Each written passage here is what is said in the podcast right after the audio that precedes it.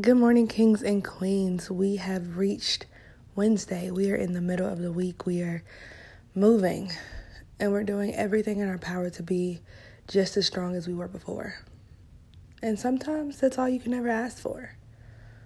You can ask and keep asking and keep wondering what's next, what's not. I was having an amazing conversation with one of my friends yesterday and we talked about how sometimes we just don't know ourselves.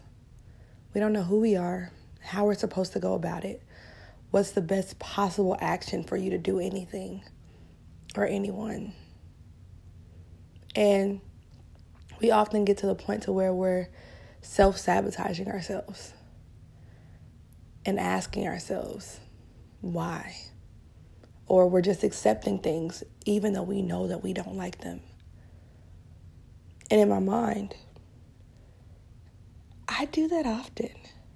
And I know there are a lot of people who also do it. We allow people to treat us the way that they want to treat us versus the way that we should be treated. And that has to stop.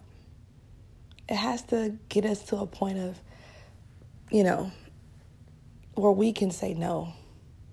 I'm not going to be treated that way. I'm not going to allow you to talk to me that way, allow you to do me that way, or allow you to place me in situations that not only disrupt my moral compass, but my values, the person I am, and who I truly want to, to seek later in life or seek right now in the season. And it becomes a natural cycle when you're telling people what you deserve and not what they deserve. Because oftentimes, and I've said this many times before, you matter. The way you're treated matters. The way you allow people to treat you is how you think about yourself. So as soon as you change that that thought process and that complex of what it is, then it's gonna be an easier road. It's not gonna be easy, easy, but it's gonna be an easier road. So you change what you want. You seek what you want. You knock on that door and ask for it, and it might be given to you. But first, you have to be doing it for the right reasons. And you have to understand and know that you, truly you, are in the mindset of doing things because you need them to be done for the betterment of yourself. Kings and queens, I hope and I pray for each and every one of you that you stop self sabotaging yourself, but being productive within yourself and the people around you and in your circle.